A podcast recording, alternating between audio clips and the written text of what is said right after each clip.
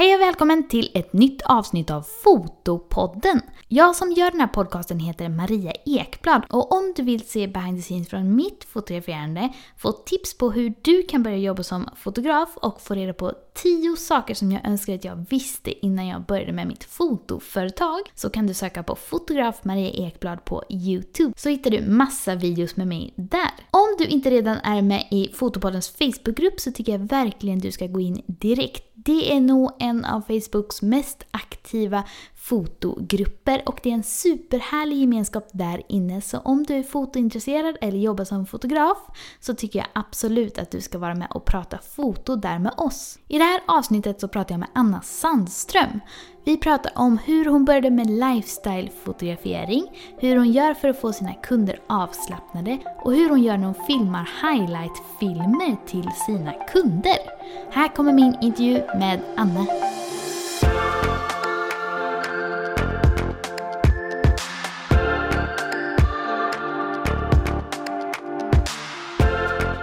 Hej Anna och välkommen till Fotopodden! Ja, hej Maria! Tack så jättemycket! Eh, det är jättespännande här. Ja. Eh, det är första gången som jag är med i en podd. Jaha, så det här står- roligt! Vilken bra premiär då! Eller hur? Ja, jag har fått många som har eh, efterfrågat dig så det här ska bli väldigt spännande. Åh, oh, vad roligt att höra. Ja. Men om vi börjar lite med, eh, hur började det för dig med foto? Ja, eh, jo men eh, jag har egentligen inte fotat jättelänge utan det, jag började seriöst att fota när jag blev mamma för sex år sedan. Mm. Eh, innan dess hade jag fotat lite med min Sony Nex som, var, som jag även idag tycker är en bra så här liten kamera. Eh, men eh, sen så investerade jag i en Canon 60 när jag fick min son. Mm. Och eh, det var, det var mer att jag ville liksom dokumentera honom. Så jag bara fotade honom, alltså alla tider på dygnet kändes det som. Och, eh, och eh, ganska snabbt eh, insåg jag att det var jättekul att fota inomhus och Mm. i hemmamiljö. Så jag fotade liksom inte bara på honom och, och porträtten av honom utan vad han höll på med, vad han lekte med. Liksom, så att i, och, och vart han var någonstans, i vilket rum och sådär. Mm. Så det var på, det, på den vägen som jag började eh, förälska mig i, i foto. Mm, vad fint. Det känns som att det är väldigt många som börjar antingen för att man har någon släkting eller förälder eller någon, någon man är intresserad av, har många berättat här i podden. Eller just när man får sina barn som många börjar ta upp kameran.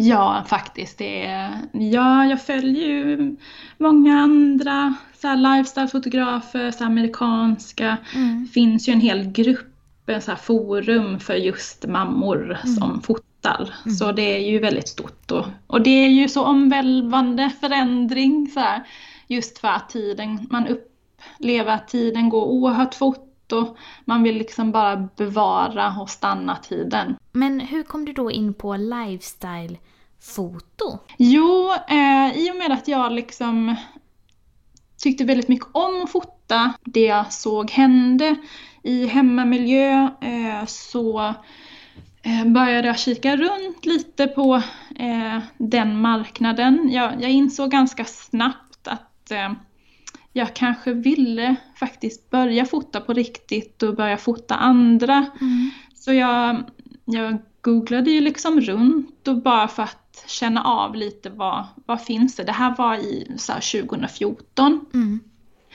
och eh, jag kommer ihåg att jag hittade tre hemsidor med fotografer som då skrev att de erbjöd eh, hemma hos fotografering och så. Mm. Men endast en av dem faktiskt hade bilder att visa upp. Jaha, oj då. Ja. Så det fanns liksom nästan ingenting. Eh, Det, kanske, det fanns säkerligen eh, fotografer redan som fotade hemma hos familjen men jag kunde inte hitta dem. Mm. Eh, Och eh, ganska snabbt där så bestämde jag mig för att eh, ja, starta mitt företag som jag gjorde året efter, Mm. 2015. Mm. Och börja erbjuda det. Hur var det när du fotade hemma hos första kunden för första gången? Jag kommer ihåg att jag i början erbjöd så här att jag stannade i tre timmar. Mm. Eh, vilket jag inte gör nu längre utan nu erbjuder jag endast en timmes fotograferingar. Men då var jag lite mer eh, inriktad på det här dokumentära Mm. eh, familjefotograferingen. Så då behövde jag lite mer tid. Så jag var där hemma tre timmar och nej men det gick, eh, det gick väldigt bra. Det var väldigt mysigt. Alltså det är ju ett väldigt avslappnat sätt att fota Mm. i och med att man inte ska påverka så mycket. Eh, Man finns där som en fluga på väggen och dokumenterar och, Mm. och så. Men om du inte ska påverka så mycket, hur, eh, hur brukar du göra då vid fotograferingarna? Idag så håller jag inte på med, eh, med dokumentär eh, familjefotografering utan jag kör mer lifestyle och lifestyle skiljer sig då på det sättet att jag får faktiskt påverka och dirigera och så ut efter eh, bästa ljusförhållanden och, eller eh, att jag kanske posar och sådär. Så nu är jag verkligen inne och eh, påverkar Ja, okej. väldigt mycket. Men det Ja är fortfarande i hemmamiljö då så då? i hemmamiljöer. Och sen fotar jag även också mycket utomhus. Mm. En sak som jag lite funderar på, för när jag började fota nyföddfotografering som jag är inriktad mot, då åkte jag också hem till folk innan jag hade en studio. Men jag tycker det varierade väldigt mycket i hur folk bodde och hur de hade ljusförhållanden hemma och sånt. Och Mm. jag förstår ju att man på ett sätt vill fånga hur folk har det, men eh, hur tycker du det påverkar när du fotar? Eh, ja, det, det är en väldigt vanlig orosmoment hos många som, som jag eh, stöter på och pratar med via så här Instagram och även min utbildning, workshop som jag håller i är oftast det här hur hanterar man olika hem och olika ljusförhållanden?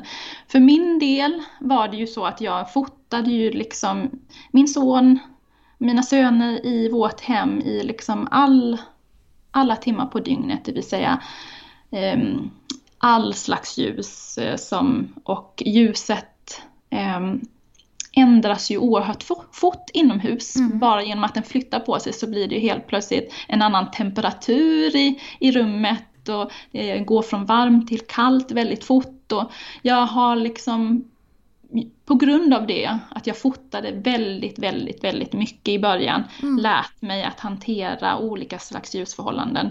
Så att jag vet eh, oftast hur jag ska liksom fota när jag kommer hem till folk. Utan det är liksom ehm, och även om det är stora fönster eller små fönster. ehm, det är helt enkelt bara erfarenhet och massa, massa träning. Ja, just ja. Vad letar du efter då när du ska göra en härlig bild? En härlig bild. Ja, eh, nej, men det är väldigt mycket. Alltså, mina bilder, alltså ett helt galleri som en familj får från mig är ju väldigt olika. Eh, det vill säga det finns ett gäng närbilder eller så här bilder där jag kommer väldigt nära där man inte ser deras hem. Och sen så finns det massa bilder där man ser mycket av hemmet där de där familjen bara är en liten del av det. Eh, Men när jag kommer hem till folk så är det väldigt mycket att jag, jag tar en runda runt i huset. Jag ber dem visa alla rummen och jag kikar egentligen vart det finns eh, finast ljus just där och då och sen så börjar vi i det rummet där det är finast ljus. Ja, just ja. Mm. Men för när jag tittar på ditt Instagram-flöde så tycker jag ändå att det som du har gemensamt i många bilder är att det känns som det är mycket närhet och liksom gos och eh, mycket så här leenden och Mm. härliga känslor. Ja, och det är det jag alltid försöker få fram i mina bilder. Så jag jobbar ju på, på liknande sätt utomhus som inne. Jag, jag fångar liksom familjekärleken på samma sätt. Så det är väl det som knyter ihop mm, båda de här olika genrerna, det vill säga utomhusfotograferingen och, och lifestyle-fotograferingen. Eh, Så ja, alltså jag letar ju väldigt mycket, eller jag eh, hjälper till att få fram de här eh, känslofyllda och mysiga och kärleksfulla stunderna. Mm. Hur gör du då då? Ja, först och främst så brukar jag be familjemedlemmarna att alltid sitta väldigt, väldigt nära varandra. Mm. Det vill säga att de barnen, beroende på hur stora eller små de är, men oftast är det ganska små barn, så jag ber dem alltid att ha barnen på sina knän så att, eh, och så föräldrarna att de sitter väldigt tajt ihop. Eh, och genom det, i och med att att de sitter väldigt nära och rör vid varandra så uppstår det någon slags härlig kemi. Mm. Mm. Om ett par eller en familj är lite nervösa för att gå till en fotograf eller kanske är lite extra stela, har du några speciella knep som du tar till då? Ja, eh, det är ju ganska vanligt för de flesta är ju inte vana vid att, ha, att anlita en fotograf. Många av mina kunder är ju eller kanske hälften har, är det första gången mm. de eh, har anlitat. Så jag brukar bara säga vad de ska göra med sina händer. Mm. Det vill säga att eh, de kan klappa varandras kinder eller hålla varandras händer. Eh, pilla, pilla i håret. På det sättet så blir det lite mer avslappnat och naturligt. Ja, just det. Hur hittar dina kunder dig då? Ja, alltså på min hemsida så har jag faktiskt skrivit um, hur de har hittat mig i, i bokningsformuläret. Mm. Så man kan välja Google, um, jag tror Facebook, Instagram och sen en vän tror jag. Mm. Och eh, de allra flesta hittar mig via Google. Mm.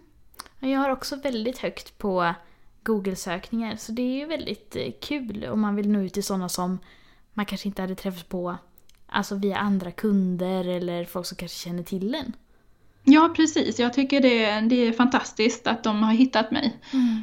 Eh, då har man i alla fall gjort något rätt med hemsidan. Ja, ja men verkligen.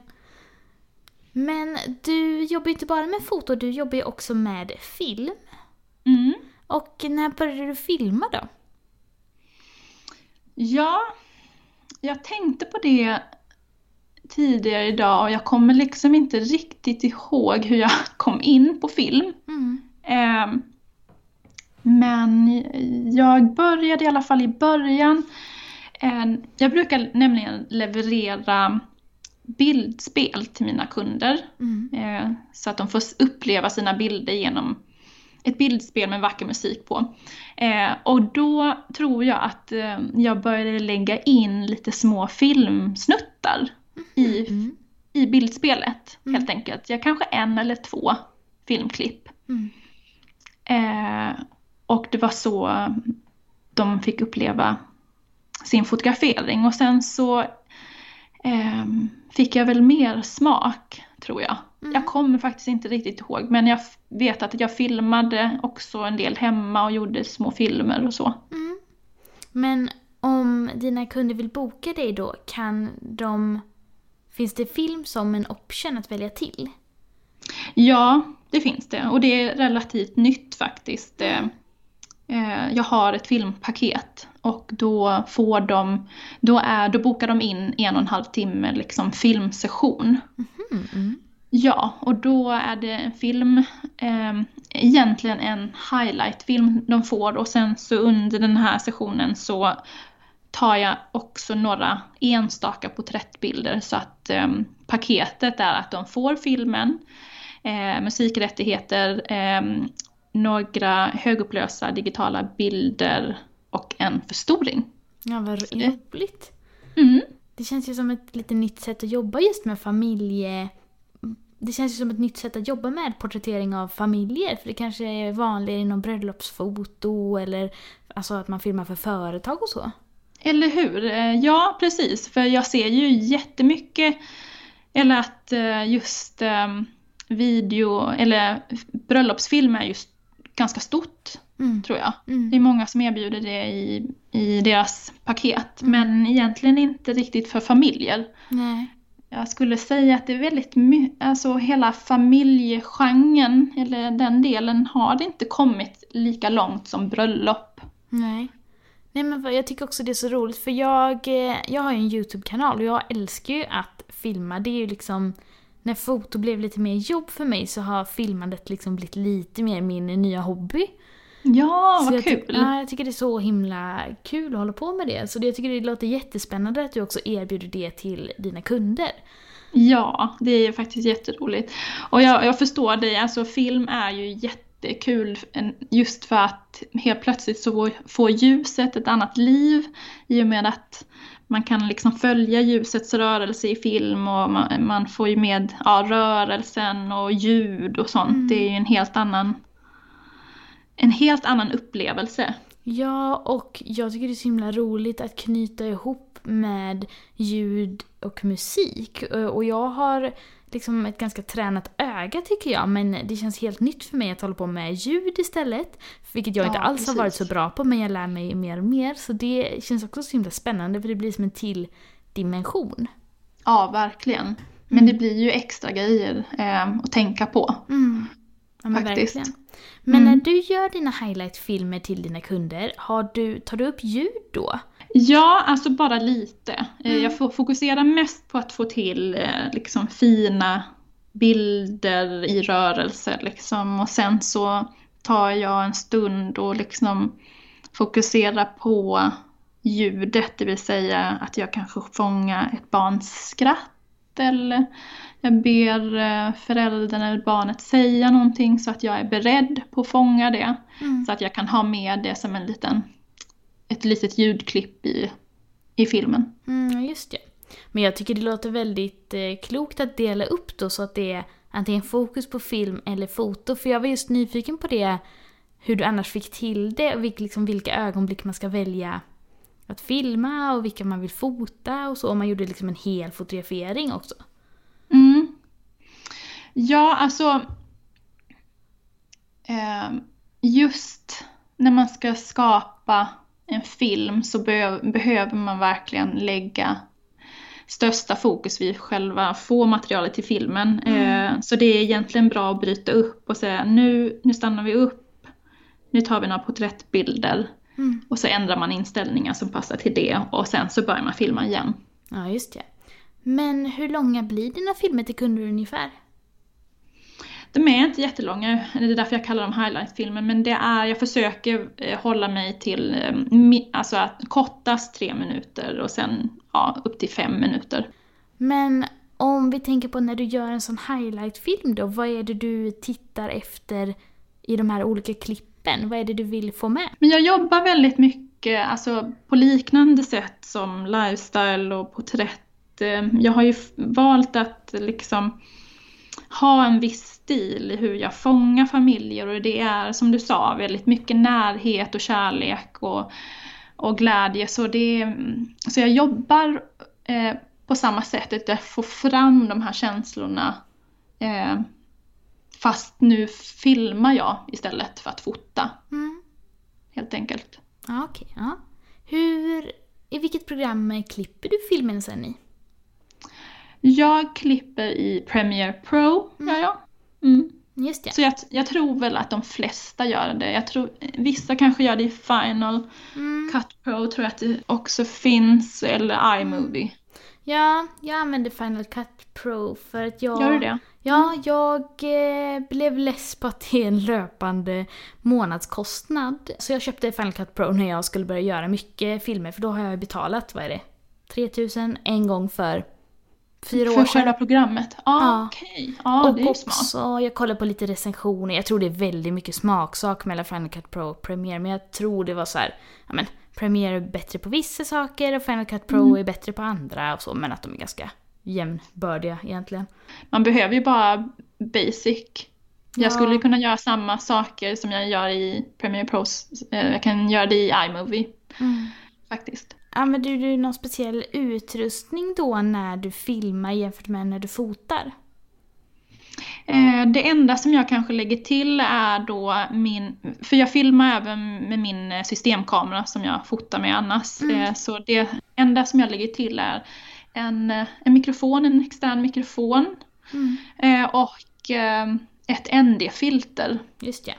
Ja, för att det blir ju lätt för ljust Mm. Eh, när man får i så mycket, så mycket ljus när man jobbar med lite eh, längre slutartider. Mm. Och för de som är lite nyare på sånt, varför behöver man ett eh, ND-filter då? Ja, det, det är en sån här, kallar man det så här gråfilter? Alltså den är ju grå just för att den ska minska på ljusinsläppet. Mm. Just det. Ja. För när man filmar så behöver man ha lite andra slutartider än vad man har när man fotar vanligtvis. Och då kan det bli Ja. lite för ljust. Precis, man jobbar väl lite med kanske en femtiondels sekund eller en hundradels sekund. Det är inte som samma med foto där man kan höja upp det till en tusendels sekund. Men eh, använder du autofokus eller manuellt fokus när du filmar? Nu har jag ju börjat med autofokus Mm. eh, en hel del, men innan så ägde jag 5D Mark 3 och den kunde man inte ha autofokus un- under tiden man filmade. Mm. Så då fick jag ju jag fick ju träna med att filma ett par år med eh, manuell fokusering och det är jätte, jättesvårt. Mm. Men man får ju också mer kontroll över, över bildberättandet. Men jag måste säga att jag tycker det är jätteskönt nu när eh, jag har fyran Mm. eh, att, att man kan sätta på autofokuset. Men lite då och då så stänger jag av det Mm. när jag behöver fixa till fokuseringen. Just ja. Jag upplever också lite beroende på vilket objektiv man har att eh, vissa objektiv kan låta ganska mycket när de autofokuserar. Och om man inte har tystare objektivet det kan störa lite om man vill ta upp med mikrofonen. Just det. Ja, det är en viktig detalj att tänka på. Är ljudet viktigt just där och då så bör man stänga av autofokuset. Mm. Sen känns det ju som, tycker jag, att eh, många kameror i kamerabranschen går mer och mer mot liksom, hybrid mellan film och foto. Och det görs många liksom, tysta objektiv och satsas mycket på snabb autofokus och sånt. Så, Just det. Mm. så framöver Ja, kanske det är mer verkligen. och mer. Alltså hela, ja men hela eh, sociala medier har ju gjort att vi har gått mer ditåt. Mm. Att det behövs film. Hur tror du det kommer utveckla sig i framtiden då? Nej men jag tror absolut mer film, eh, större efterfrågan på det. Eh, även i andra områden än, än bröllop och företag. Eh, men just familj så är ju det väldigt nytt. Mm. Men det är väl med tiden så växer, kommer det även växa. Och eh, ju fler fotografer som lär sig och börjar erbjuda det så kommer ju även efterfrågan att öka. Ja, ja men verkligen. Hur kom du på att du skulle göra din kurs då? Ja, alltså jag började ju dela mina filmer lite då och då när jag gjorde dem och eh, jag får ju väldigt ofta frågor om inställningar och hur jag, hur jag jobbar och, och så. Så att eh, och, och sen jättemånga som, är, som vill börja filma men vet inte hur de ska börja eller känner att det kanske, de tror att det är väldigt jobbigt men det är det inte egentligen. Mm. Så jag tänkte att... eh, Och sen de här filmkurserna som finns på nätet, det finns ju ingen riktig så här helkurs eh, på svenska Mm. och som, som inte bara... Jag tycker att många bara riktar sig på tekniken och utrustningen och inställningar men det finns ingen kurs som är liksom som täcker hela eh, flödet i liksom hur, hur man Självklart den tekniska biten men även hur man skapar en vacker och intressant film och, och ehm, där inspiration också är en viktig del i det. Så jag tänkte att eh, jag såg att det saknades en kurs och jag såg att det var väldigt, väldigt många fotografer som gärna, gärna vill börja filma.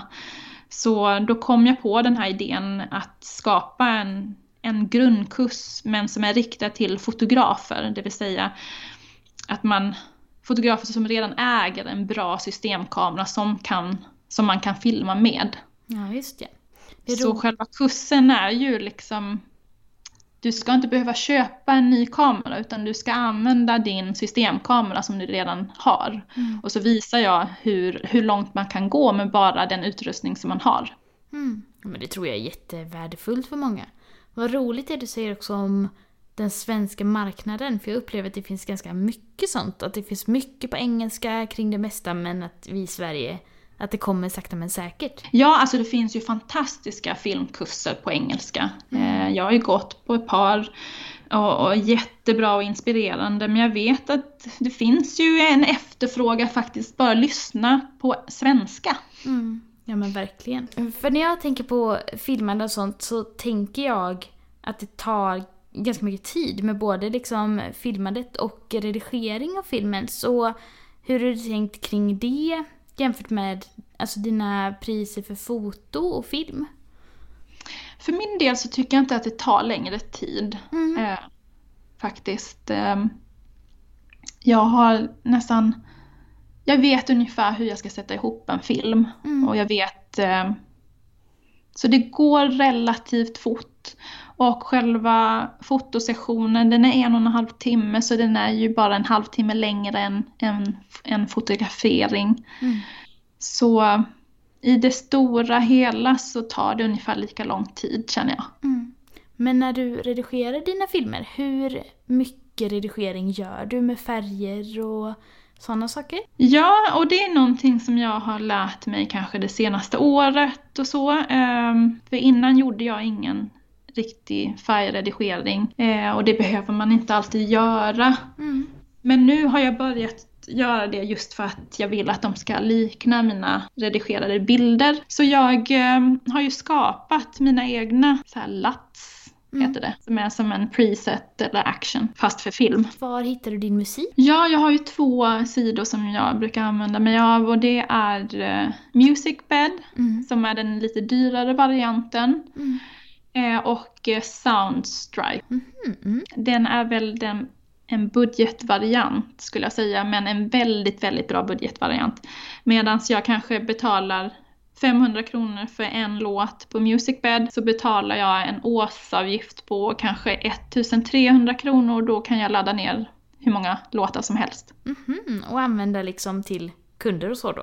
Ja. Jaha, wow. För andra sidor som jag har hört om har det varit väldigt mycket dyrare, så det var ju bra. Men som sagt, alltså Musicbed är ju verkligen crème de la crème. Där finns verkligen allt. Det är hög kvalitet på utbudet. Mm. Men jag tycker att Soundstripe håller eh, verkligen måttet och, eh, och du får otroligt mycket för pengarna. Ja, Sen det. finns det självklart andra musiksajter som erbjuder gratis musik men jag har faktiskt inte kollat upp dem. Jag, mm. jag är rätt nöjd. Jag tycker att det är bra att betala.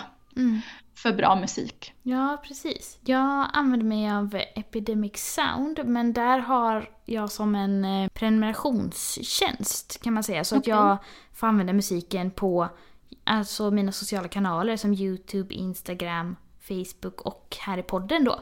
Så kan man ja. betala för det, men man kan ju också köpa låtar separat där. Men det är ju också ett tips om någon vill spana in.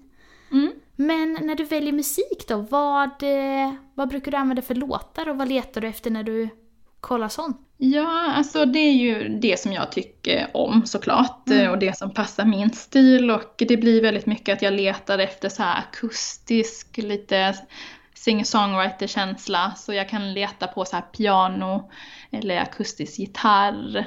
Mm. Eh, ja, så att eh, det är väldigt lite så elektroniskt utan det ska kännas ja, unplugged. Men när du gör redigering av filmen och väljer musik och sådana saker, hur stor del bestämmer du och har kunden någonting att säga till om eller hur ser det ut med Nej, det? faktiskt inte. Utan jag väljer musiken. Men jag, har, jag tror att jag har gjort ganska tydligt eh, mitt varumärke och hur jag skapar filmer, hur, vilken känsla de förmedlar. Så jag försöker vara sann i min stil. Mm. Så när en kund tittar på de filmerna som jag har delat så, så vet de att jag skapar filmer likt det som jag redan skapat tidigare.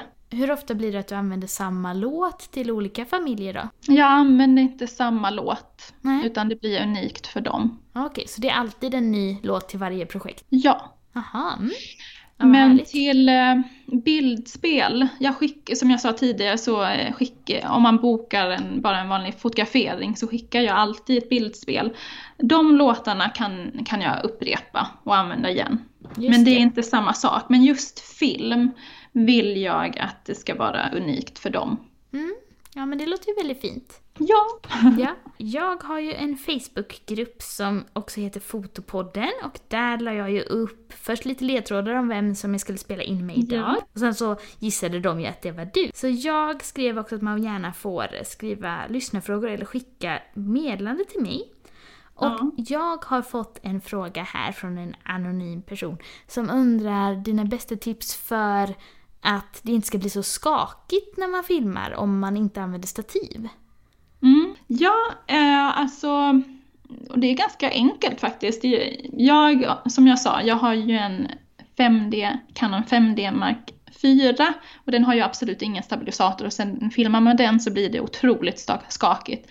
Så jag använder helt enkelt en kamerarem, den som är ganska bred och sen Mm. så knyter jag till den med bara en hårsnodd så att jag liksom eh, så att den blir ganska kort Mm. Eh, och sen så ehm, använder jag, eller jag, då håller jag liksom i kameran och liksom drar jag vet inte hur jag kan förklara det här. Så, nej men den, jag har kameraremmen runt halsen, tajtar till den så att den är Mm. väldigt kort. Så att när jag håller i kameran så är den liksom helt åtdragen. Ja. Och det är just den här eh, att den blir åtdragen som gör att det blir extra stabilt. Och sen så har jag ju min, mina armbågar liksom Mm. på kroppen. Ja, jag gör exakt samma. Det Ja. funkar faktiskt väldigt bra om man liksom bara ser till att ja, men stramar åt remmen och försöker hålla sig till så mycket som möjligt. Ja, och sen ett annat tips är egentligen att faktiskt röra på dig. Ehm, Så att, själva, så att du får en rörelse i, i kameran. Det svåra är väl att om man ska liksom försöka stå helt still. Mm. Det, det är ju väldigt svårt att få det utan skakning då. Men ehm, adderar man lite rörelse i själva filmklippet så kommer man inte märka skakningarna lika mycket. Mm. Japp, sen så... Sen så brukar vi ju också be om dina tre bästa tips. Och då tänker jag för filmande i det här avsnittet. För den som är lite nyare och som vill börja med film. Som vill börja med film. Mm. Ja. Eh, om man inte har filmat men vill gärna börja så vill jag först och främst bara säga att du kan använda din systemkamera som du har. Eh, så du behöver inte tänka på att köpa någonting annat. Ta det du redan äger och ändra om till liksom video mode. Eh, och eh, och fotar du kunder, gör som jag eh, gjorde i början, att du börjar helt enkelt filma små filmklipp under fotograferingen och börja känna av där om det kan vara någonting och, och skapa lite så här blandad bildspel med stillbilder och eh, filmklipp. Eh, det är ett, faktiskt ett bra sätt att eh, introducera sig själv i, inom filmskapandet. Mm. Och sen eh, för att göra det proffsigt så är det viktigt med rätt inställningar från början. Och det är ju där som de flesta gör fel, skulle jag säga, där man verkligen ser att, att man inte har kollat upp saken. Och det är ehm, exempelvis om man vill ha slow motion Mm. så ska man se till att ändra så kallad frame rate, heter det. Mm. Ehm, och man ändrar det till 25, nej, 50 frames eh, per second. Annars brukar den vara på 25 om det är bara vanlig, liksom, vanlig hastighet. Men om man vill kunna eh, halvera hastigheten och göra slow motion så ska man ändra till 50 frames per second. Och sen så eh, har man slutartiden på en hundradels sekund Just det. däromkring. Mm. Och sen i redigeringen så halverar man hastigheten till 50%. Då kommer det se jättefint ut. Mm. Ja, precis. För de som är, är lite nyare och inte har testat då, vad händer om man inte skulle ha 50 frames per second utan använder 25 istället då? Ja, och problemet med det om du liksom halverar hastigheten på en 25 frames eh, blir ju att det blir väldigt hackigt för att den förlorar ju liksom hälften av, av eh, bilderna i, per sekund. Så att det blir, det känns lite så här som som på, i början på 1900-talet med filmerna som är väldigt hackiga. Just ja. Mm. Mm. Men Anna, om man vill hitta dig på sociala medier eller internet, vart går man då? Ja, på internet så kan man eh, gå in på annasandström.com. Det är Mm. min hemsida. Mm. Och sen så finns eh, jag på eh, Instagram, är väl bäst, eh, annasandström.com. Just Det ja. vill säga in, ingen punkt alls.